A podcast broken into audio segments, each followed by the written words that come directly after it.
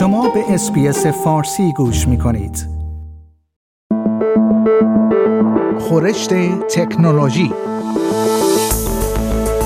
خورشت تکنولوژی یک پادکست هفتگی به زبان فارسی از رادیو SBS فارسی است. پادکستی که در آن از گجت ها یا ابزار تکنولوژیکی جدید گرفته تا نوآوری های جدید در جهان فناوری و یا حتی ویدیوها و اخبار داغ در شبکه های اجتماعی می‌پردازیم.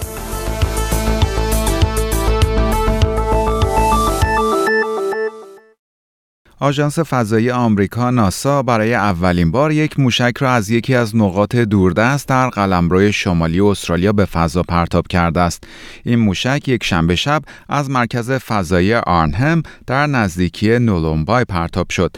این منطقه متعلق به مردمان بومی گوماچ است و درباره این اقدام با آنها مشورت شده بوده است. پرتاب این موشک برای حدود یک ساعت تأخیر داشت چرا که سایت پرتاب موشک شاهد بارش باران و وضع باد بود. به گزارش news.com.au این موشک پس از پرتاب فقط برای حدود ده ثانیه قابل رویت بود و بعد در جو زمین محو شد. حدود 100 مهمان ویژه که متشکل از رهبران بومی، دانشمندان، سیاستمداران و اعضای جامعه محلی بودند در سکویی که در فاصله 800 متری از محل پرتاب موشک قرار داشت، شاهد پرتاب آن بودند. این موشک 13 متری با طی مسافتی 300 کیلومتری در مدت 15 دقیقه وارد فضا شد. این اولین بار است که ناسا یک موشک را از یک مرکز پرتاب تجاری یا به اصطلاح commercial port در خارج از ایالات متحده آمریکا به فضا پرتاب می کند. ناتاشا فایلز سروزیر نوردرن تریتوری پرتاب این موشک را یک مناسبت مهم برای این قلمروی استرالیا دانست و اظهار داشت ناسا در حال افزودن ظرفیت به ایست آرنهملند و قرار دادن آن در کانون توجه سرمایه گذاران است. این به صنایع ما کمک خواهد کرد تا رشد کند و شغلهای بیشتری برای مردم محلی و فرصتهای بیشتری برای کسب و کارها ایجاد خواهد کرد. این موشک اولین از سه موشکی بود که ناسا از این مرکز فضایی پرتاب خواهد کرد. این موشک ها در مدار زمین قرار نمی گیرند. بلکه اطلاعات علمی ارزشمندی را در مورد فیزیک خورشید، اختر فیزیک و علوم سیارات جمع آوری خواهند کرد که انجام آن فقط از نیمکره جنوبی ممکن است. موشک های دوم و سوم در روزهای چهارم و دوازدهم جولای پرتاب خواهند شد. در بیانیه مشترک دولت نوردرن تریتوری و دولت فدرال استرالیا پرتاب این موشک را نقطه عطفی مهم برای صنایع فضایی استرالیا دانستند.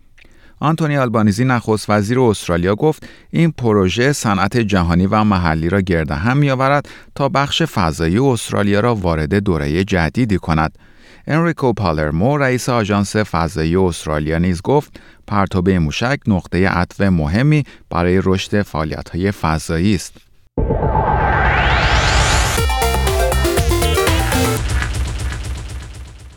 و خبر بعدی یک شرکت استرالیایی با تولید اولین مدار کوانتومی جهان گام مهمی در تولید کامپیوترهای فوق قدرتمند کوانتومی برداشته است.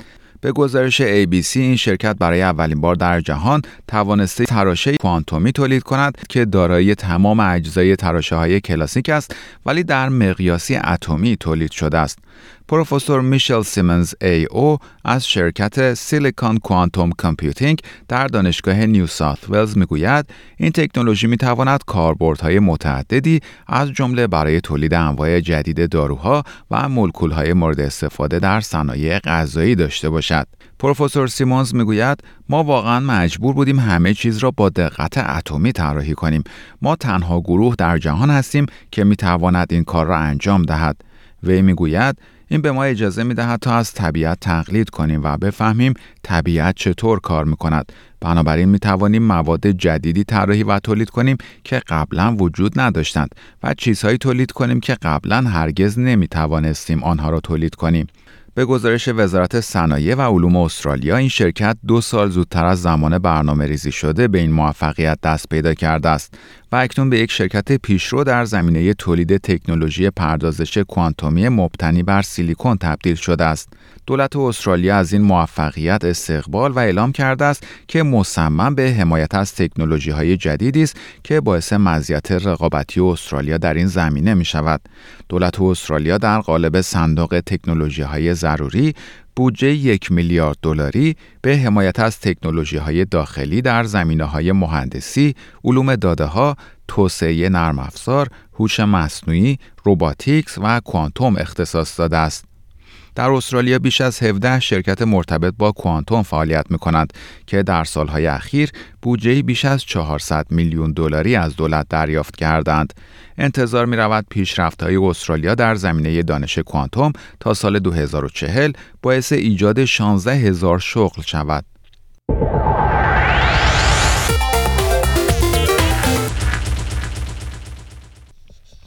و خبر بعدی شرکت مایکروسافت روز چهارشنبه هفته گذشته مرورگر اینترنت اکسپلورر خود را پس از 27 سال بازنشسته کرد و بسیاری از کاربران اینترنت به این مرورگر ادای احترام کردند. به گزارش news.com.au این مرورگر زمانی پرطرفدارترین مرورگر اینترنت در سراسر جهان محسوب می شد در حالی که شرکت مایکروسافت روی مرورگر مدرنتر خود یعنی ایج متمرکز شده است بسیاری از طرفداران اینترنت اکسپلورر با انتشار پیامهایی در توییتر به این مرورگر قدیمی ادای احترام کردند.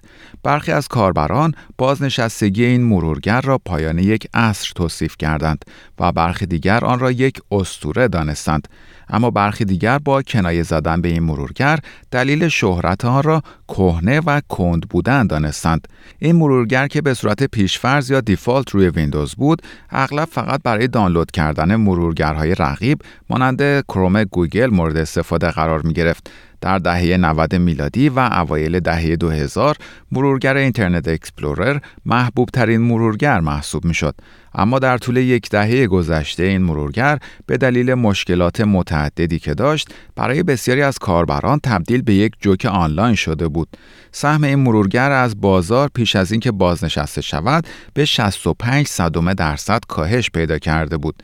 این در حالی است که مرورگر کروم گوگل 64.95 درصد و مرورگر سافاری شرکت اپل 19.1 دهم درصد از بازار را به خود اختصاص می دهند.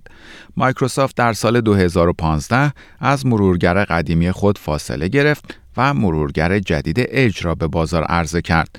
این شرکت اعلام کرد مایکروسافت اج سریعتر، ایمنتر و مدرنتر از اینترنت اکسپلورر خواهد بود.